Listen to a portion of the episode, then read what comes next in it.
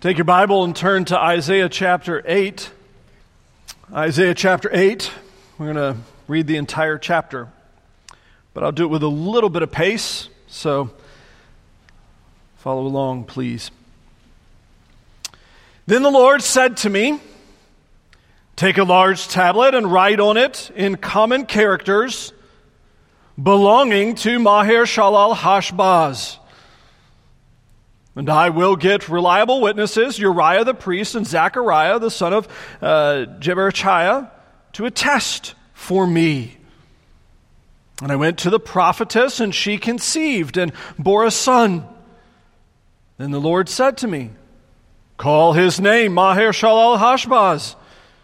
For before the boy knows how to cry, My father or my mother, the wealth of Damascus and the spoil of Samaria will be carried away before the king of Assyria. The Lord spoke to me again. Because this people has refused the waters of Shiloah that flow gently and rejoice over Rezin and the son of Remaliah, therefore, behold, the Lord is bringing up against them the waters of the river, mighty and many, the king of Assyria and all his glory and it will rise over its channels and go over all of its banks, and it will sweep into Judah, and it will overflow and pass on, reaching even to the neck, and its outspread wings will fill the breadth of your land, O Emmanuel. Be broken, you peoples, and be shattered. Give ear, all you far countries, strap on your armor and be shattered. Strap on your armor and be shattered take counsel together, but it will come to nothing. Speak a word, and it will not stand. For God is with us. For the Lord spoke thus to me with his strong hand upon me and warned me not to walk in the way of this people, saying, Do not call conspiracy all that this people calls conspiracy. Do not fear what they fear, nor be in dread. But the Lord of hosts, him you shall honor as holy. Let him be your fear, let him be your dread. And he will become a sanctuary and a stone of offense and a rock of stumbling to both houses of Israel, a trap and a snare to the inhabitants of Jerusalem. And many shall stumble on it. They shall fall and be broken, they shall be snared and taken. Bind up the testimony Seal the teaching among my disciples. I will wait for the Lord who is hiding his face from the house of Jacob, and I will hope in him.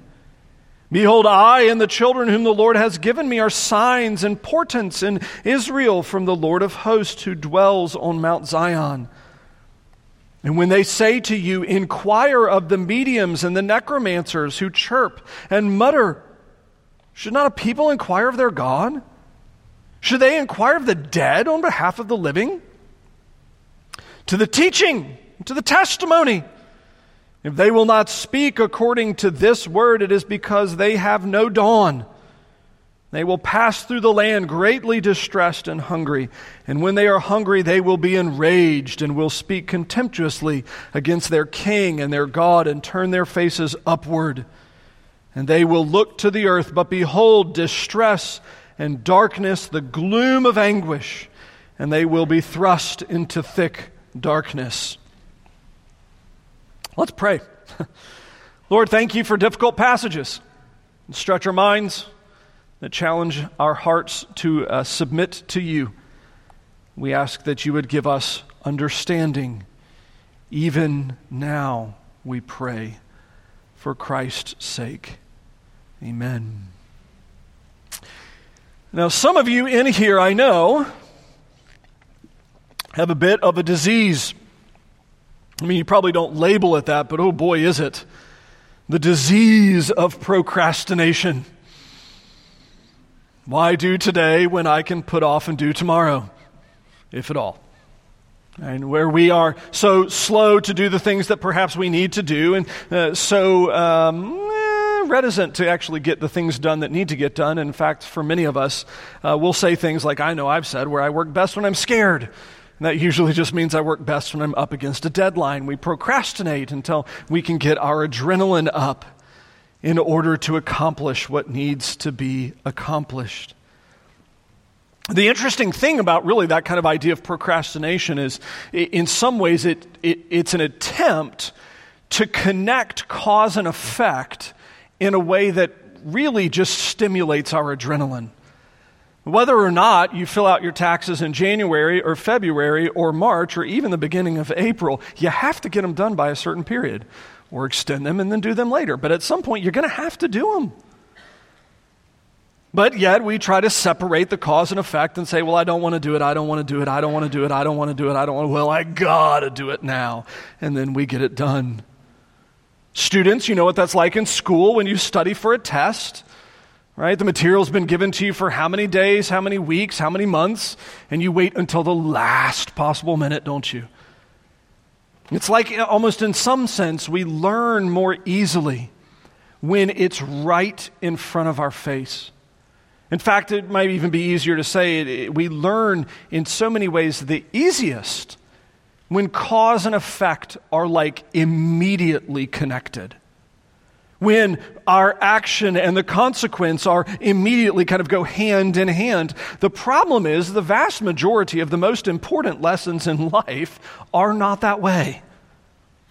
Most often, the things that are most important, the things that are most significant, the things that shape us and our lives, cause and effect, or action and consequence, are separated by days, months, years, perhaps even decades. We arrive at a situation a little bit like that here in Isaiah chapter 8. Now, you have to understand a little bit of what's been happening in chapter 7. In chapter 7, the beginning of chapter 7, we ran into a problem. The king of Israel is having to figure out, or the king of Judah is having to figure out really what to do as the two nations to the north have formed an alliance and are getting ready to invade the southern kingdom. And they're like, oh, what's going to happen? And it's been this really kind of significant confrontation of what happens when our two significant enemies come hand in hand to invade our land. Are we, are we going to trust the Lord or are we going to handle it ourselves? And in fact, actually, God sends his prophet Isaiah and his son Shear Jashub to go meet with the king and to tell the king, here's what God wants you to do. Nothing. The Lord wants you to trust him and do nothing. The easiest command ever in the history of the Bible. I mean, not really, I get, not really, being a bit melodramatic, but really, I love those commands. What do I need to do to obey God right now? Nothing. Nothing at all. That's all I have to do to obey the Lord. And that's really the situation the king is in. But does he do that? Well, no. In fact, tries to kind of negotiate another alliance, possibly with Egypt, possibly with Assyria, and tries to kind of work around what God's plans are. And chapter 8 picks up with really this kind of looming conflict in the background. What's going to happen really to the northern kingdom? What's going to happen to the southern kingdom? What's going to happen to all of God's people? And what's going to happen because God told them to trust Him and they didn't? What's going to happen? And it picks up with now, this is where Isaiah's ministry starts to get a little weird, and there's going to be some significant periods in the future where it's really weird. But this is the first of them.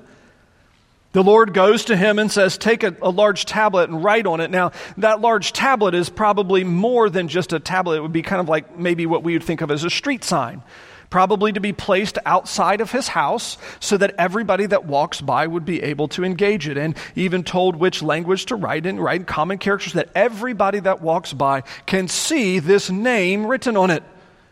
Maher Shalal Hashbaz. One of the most kind of, you know, excellent sounding, strong names in the scriptures, right? One of those that every young couple considers when they need to name their son. Maher Shalal Hashbaz. Well, you have your footnote there in your English Bible, most likely. Most of them will, which you can look down at the bottom, which means the spoil speeds, the prey hastens. There's lots of different versions of really what that is speed the spoil, uh, hasty prey, or quick the loot, something. The, the idea, in essence, that this kid, uh, the name that's being written on this kind of poster board, so to speak, uh, is a prophecy that destruction is impending, doom is coming. And you would think, oh, wow, something big is happening, right? The prophet of God has been called by God to put out this street sign saying, warning, the end is nigh. It's the end of time destruction awaits. All of the, the sin that Ahaz, the king, has performed, all of the sin that Israel as a nation has performed, all of the sin that the people of God have performed are finally coming to bite them. It's finally coming a problem. And then immediately, nothing happens. Nothing happens. In fact, verse 2, the Lord tells him that he's going to have two gentlemen, Uriah and Zechariah, come and actually uh, attest to it, kind of notarize it, for lack of a better word, so that it's proof that, hey, look, this is what the prophet has done, this is what the priest has signed off on, this is what's going to happen. And then nothing happens. In fact, actually, nothing happens. We have a, a, really interestingly, in verses 3 and 4, we have a timeline for exactly how long nothing happens. Isaiah puts his street sign out for everybody to see, and then goes in and enjoys marital bliss with his wife, and she gets pregnant. Bears a child, which we have a fairly good idea how long that takes.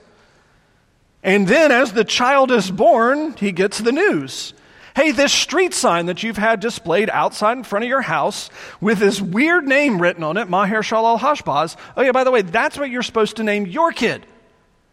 That's yours. That's your boy. Maher is going to be yours. You're going to have to find some sort of weird nickname to make it a little better.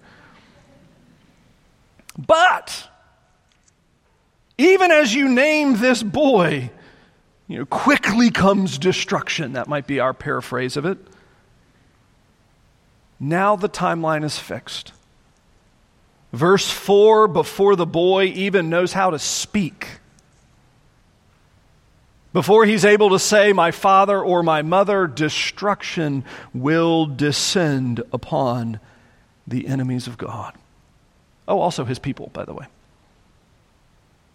that judgment will come for sin. And interestingly, this is one of those kind of moments in Scripture where you get to see, like, you would hope the people of God would have figured it out at some point. Ahaz has already been talked to by the king in verse 7. He's already been promised the great sign of Emmanuel in chapter 7. He's already been promised coming destruction if he doesn't change his ways in chapter 7. And then now in chapter 8, he has this new sign. Now, maybe perhaps uh, he hasn't gotten it. We have uh, the Bible to read, so it helps us understand that all of the names in the book of Isaiah, almost all of them, or at least Isaiah's family, are significant. Isaiah the prophet, his name is the Lord is salvation.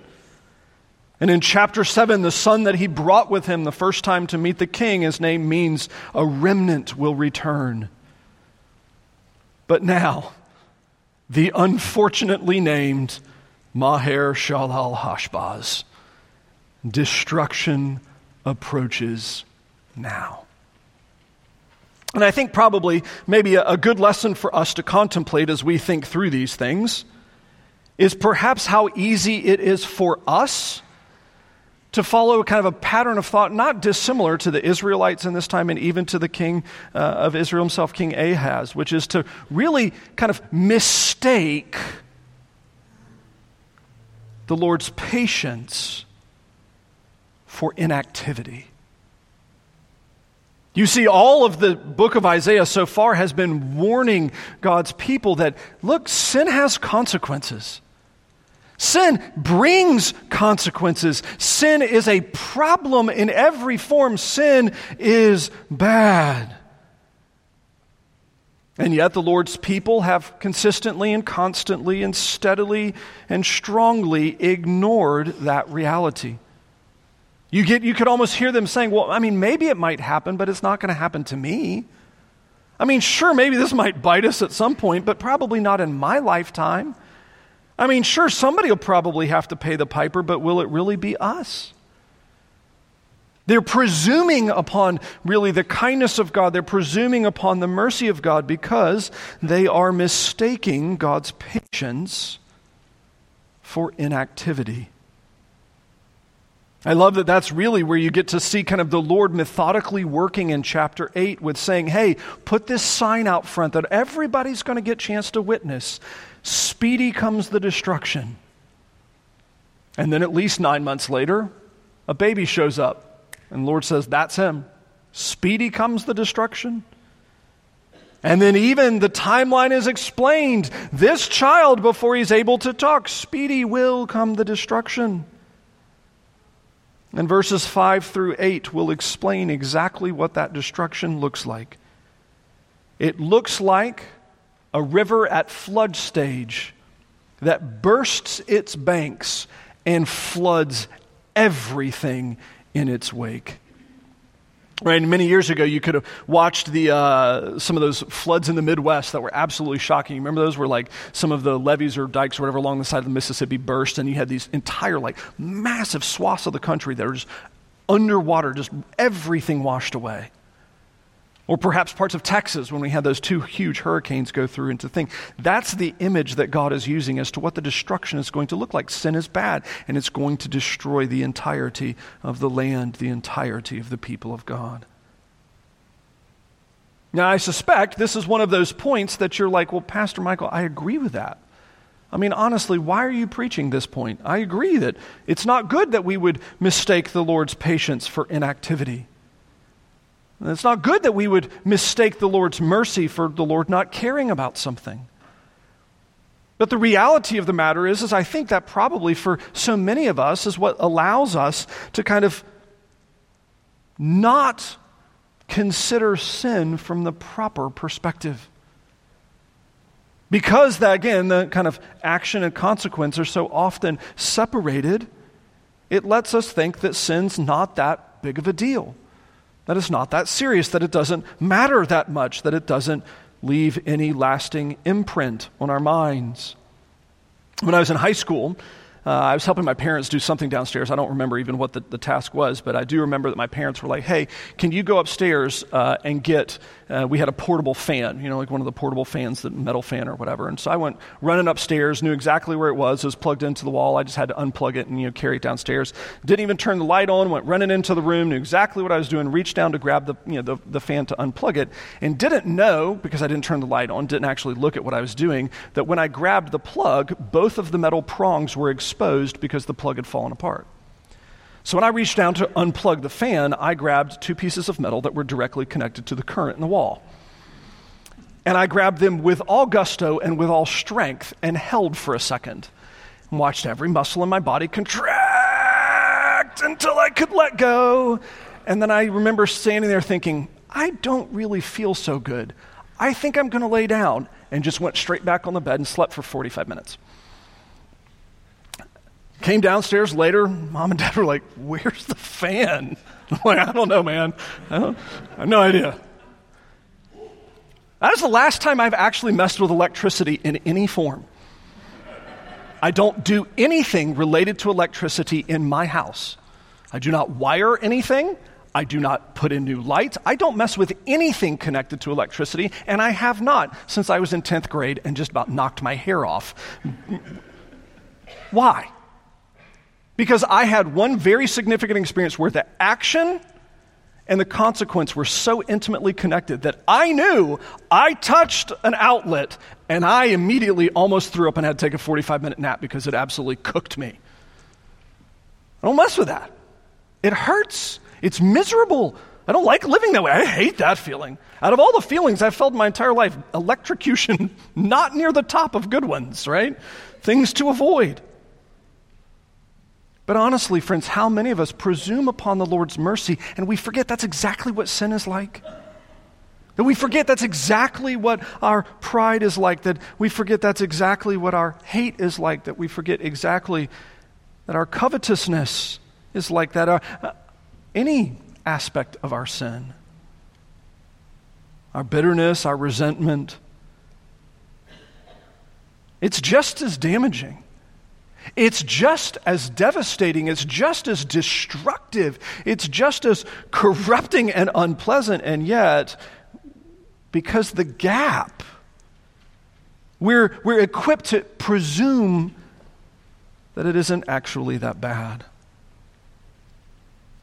Well, okay, so first thing is really a warning for us to consider. We maybe need to be listening to the message that's delivered to the Jews right here, the Israelites, that maybe we need to be thinking about our sin, that maybe we need to be uh, paying attention to when the Lord commands.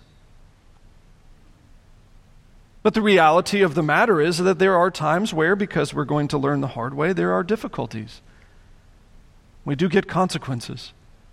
In fact, actually, nations get consequences, and cultures get consequences, and sometimes even churches get consequences, institutions get consequences. Sin is destructive in its very nature. And I love how the transition kind of happens here Verses 5 through 8 walk us through kind of the comprehensive destruction that will take place. It's like a, a river that bursts its banks and floods everywhere so that it, it destroys the entirety of the land. And then verses 9 and 10, you have this new idea introduced. Where verses 1 through 8 speak about the destructive nature of sin, and the way I kind of phrase that is not mistaking the Lord's patience for inactivity. Verses 9 and 10 offer side by side his promise. So that whereas you see the scary part of sin, you see the destruction of sin, you see the sweetness of God's presence and God's promise in verses 9 and 10. Right? The destruction in verse 9 be broken, you peoples, be scattered. Everybody, all countries, listen, put on your armor. It doesn't matter. It's not going to help one hill of beans. The Lord's going to destroy anybody and everybody that he wants to destroy. But no matter who stands against us, no matter who is arrayed against us, no matter who our enemies are, we will be victorious. For our God is with us. Our God is with us if we are in Christ, if we are united to the triune God. Uh, even our sin cannot ultimately separate us from God. Friends, this is where the good news comes in. So much of the book of Isaiah is written with God's promises being phrased largely in one idea. Now, there's lots of different ones that are going to come up, but one primary one, it seems like, which is the idea of the remnant. That God's destruction is going to come and destroy all of Israel. Eventually, it's going to destroy the northern kingdom, shortly after this. That's the Assyrian invasion. But then the southern kingdom, eh, 100 years later or so, 140 years later or so, uh, with the Babylonians. But even as sin gets punished and as God's people are destroyed and as Israel is destroyed and as Jerusalem is destroyed, there's this lingering promise in the background that the Lord will never leave his people. He'll never leave his people. He's promised to them, he promised to take care of them, he's promised to be with them, he's promised to dwell with them, even interestingly, that mentioned in passing at the end of verse 8, O Emmanuel, that God will dwell with his people. This idea of the remnant is largely what's then taken up in the New Testament as explained in the context of the church that while the entirety of the Jewish nation largely turned away from the triune God and largely turned away from the arrival of the Messiah, the Lord Jesus, that Jesus would save for himself a people, a people like you and a people like me. That he would redeem for himself a people, that he would go to the cross and in doing so would take our sins to the cross so that all the scary things in verses 1 through 8 that you deserve, and all the scary things in verses 1 through 8 that I deserve, all of the scary things, the consequences of sin, the electrocution of evil, are forgiven in Christ. That even our enemies cannot conquer us, even the grave itself, even death itself, even hell itself, even God's judgment, interestingly, cannot conquer us if we are in Christ. Now, I suspect that for many of us, again, it's this same kind of experiment as the previous point where intellectually we get it. Like, Michael, I know this. I know God is with me. He's been with me through hard times, He's been with me through thick and thin. I know that God is with me. He's promised me that. But there's also a, a, big difference between head and heart, and largely when it comes time to talking about sin, and specifically our sin. Right? It's very easy for me to understand that God is with us when I'm talking about your sin. That's very easy. It costs me very little, actually, to talk about God's promises when it's your sin. Oh, it's something different when it's mine, though, isn't it? It's something very different when I actually have to spend the energy and the effort to claim God's promises as mine, to say that I can be forgiven in Christ. And in fact, even if I am in Him now, I already have been forgiven in Christ. I think honestly, again, just humbly as a, a pastor who's watched these sorts of things, I think that's partially why we don't do a very good job about talking about confession of sin. We tend to be a people that do not confess our own sin very well. And I suspect the reason why we do not confess our own sin very well is largely because we do not actually believe that God is with us when we do. We believe He's with other people, but maybe not us. Maybe not us. Well, I love it. In verse 10, we have God's promise that He's with His people. He'll never leave them, He'll never forsake them. The remnant will be victorious. There will be a remnant. Shear Jashub, we saw it in the previous chapter, a remnant will return. Now, in the rest of the chapter, verses nine, I mean verses eleven through uh, twenty-two, is where we get to see really a glimpse as to what God's values are. We get to see a glimpse in terms of okay, for those people, for that remnant, what are they supposed to be like? How are they supposed to live? How are they supposed to think and feel and act? What kind of people are they supposed to be? Verses 11 through 15 show that first part of what these kind of people are supposed to be, and they are supposed to be the kind of people who have a changed heart, who've been made new from the inside, not just the out. Verse 11, the Lord speaks to Isaiah and says, Don't walk according to the ways of this people. These people are a mess.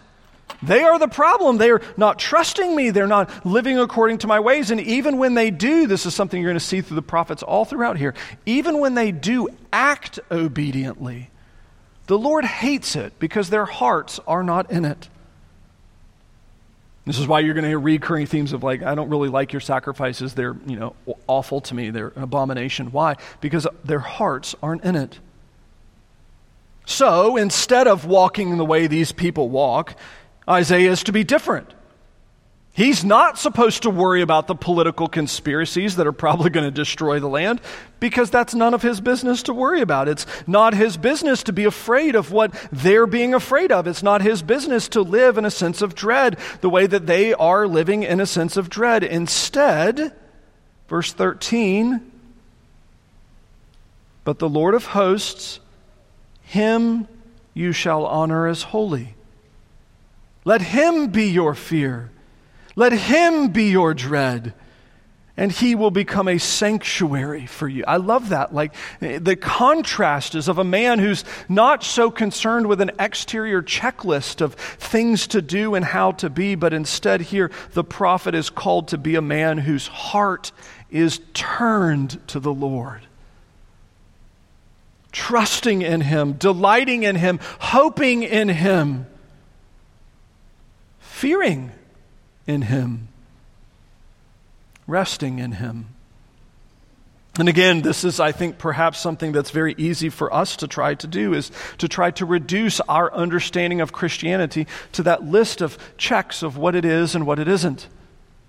And interestingly, most of the time, if we're really going to be honest, the list of checks that we reduce our Christianity to are really just the things that we do best and other people do worst. Right? My checklist of what it means to be a good Christian usually looks like the things that I do better than you. Because then it makes me feel better about myself, then it makes me feel better about you. Because then you can be the bad people and I can be the good people. And this is how we operate in our Christianity. And interestingly, again, what's God getting at? It's a change of heart.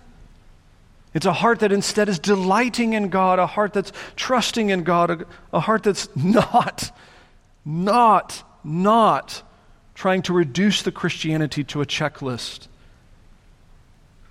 but instead reshaping it into a relationship of love and hope and joy and peace. Now, the good news of the gospel is this, friends, that the Lord loves his people. And in fact, actually, he loves his people so much that there is absolutely nothing in creation that can separate you from the love of God that is found in Christ Jesus. And that actually includes you yourself. I love that. That's so comforting. That God loves his people so much that even we can't get in the way. Because, friends, the truth of the matter is, I would have a hundred times over, a thousand times over, I would have gotten in the way, but instead, his love is even bigger than that. But that does not mean that we get to sit back and twiddle our thumbs and say, well, if God's in charge of it all, I just get to wait and see whatever He does. I'm just going to kind of hmm, prop my feet up, put my head back, maybe take a little nap, and just wait and see how I grow. Maybe I'll just wait and see what God does. Maybe I'll wait and see how. You know what? I'll, I'll put my Bible as my pillow and see if I can absorb it through osmosis. Because if God's in charge, that could work. I guess it could. Interestingly, verses 16 through 22, the prophet actually gives, I think, a better response. If you follow the logical flow, it's really wonderful that sin is bad in verses 1 through 8, that God's promises are true in Christ in verses 9 and 10, that the Lord loves a changed heart in verses 11 through 15. And then 16 through the rest of the chapter is go work hard at obedience.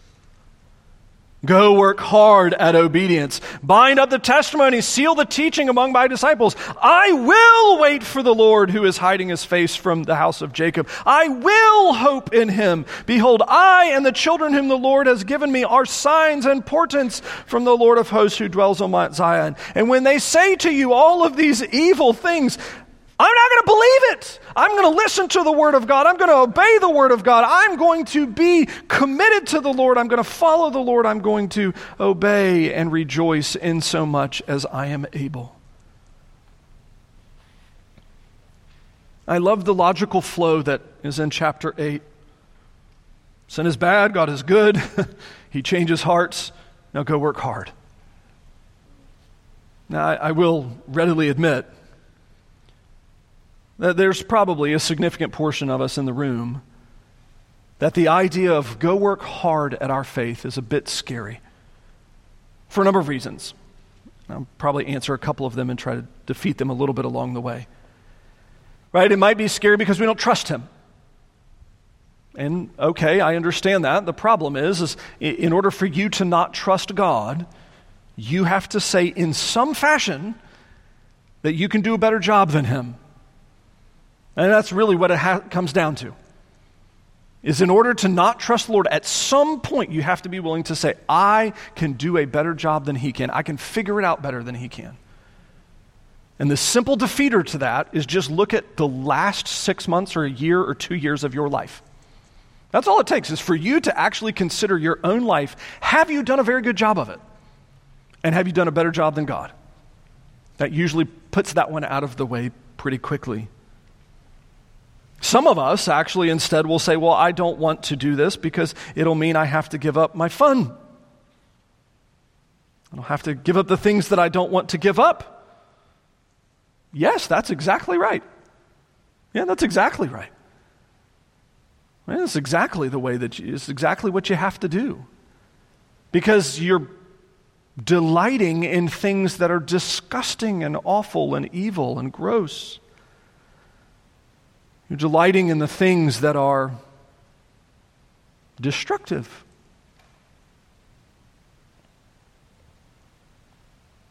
Some of us want to do this. We want to labor in commitment to Christ, but honestly, we, we don't even really know what it looks like. It's like, I want to be that. I want to be that guy, or I want to be that, that gal. I just, I just don't know what it looks like. And I think that's one of the beautiful things about the philosophy of ministry of this church is really we try to teach you with everything we do. Word, sacrament, prayer, and fellowship. That's it. Those are the things you do. Now, sometimes it takes a little bit of uh, creativity to figure out how those things work for you. Okay, word, do I just read the Bible by itself or do I, you know, go read another book alongside it to help me understand? Or do I read my Bible in the morning or do I read my Bible in the evening? Do I read it with somebody or by myself? Okay, great. Yeah, ask those questions. The sacraments, I don't even know what they are. Well, okay, great. Pay attention in about 10 minutes. Prayer, well, I, I struggle to pray. Well, okay, great. Let's have that conversation. Let's talk about that and figure out how to help you grow in your commitment to Christ and grow in your prayer. Because realistically, word sacrament prayer, word sacrament prayer is all done in theory within the confines of fellowship. That's actually the design, hopefully, is that you don't have to figure any of it out by yourself. Almost everybody in the room, really save one, has somebody older than them in here. Right? Somebody who's been a Christian longer than them in here and have opportunity to learn from how somebody's been doing this for 50, 60, in some cases, maybe 70 years of walking with Jesus. So that we don't have to do it by ourselves. Going back to where we started, I acknowledge this is, I think, in many ways, uh, plays upon human weakness in a terrible fashion. Because just as the consequences of sin are often separated from the act of sin, oftentimes, really, the riches of spiritual growth are separated, or at least the feeling of those growth, are separated from the actions of growth. It's really interesting. A lot of times that you have to put in days or weeks or months or years of Bible study, and then suddenly you're down the road and going, wow, everything makes sense so much differently. We put in the hard work for the blessings that follow. Maybe as you spend your afternoon this afternoon, either with friends or family, uh, hopefully taking a nap and thinking through a little bit of the nature of what it means to be a Christian, I would encourage you to take a, just a brief moment and contemplate kind of that order. Right? Sin is bad. The Lord's promises are good. He wants a changed heart, and I should be committed. And examine really where do you line up in relationship to that? Do I actually believe that sin is bad? Or maybe I don't believe that God is good. Or maybe I believe those things, but I don't really want a changed heart. Or even if I do, I'm not really willing to work at it. Be honest with yourself so that you can then have a conversation with the Lord and be honest with Him. Let's pray. Lord, thank you for this spiritual food of your word that we are able to enjoy together. And we pray now, Lord, that you would equip us to even share a more richer food in some sense as we feast upon Christ Himself at the table. Would you bless us now as we uh, sing to you and prepare to feast with you. For Christ's sake, amen.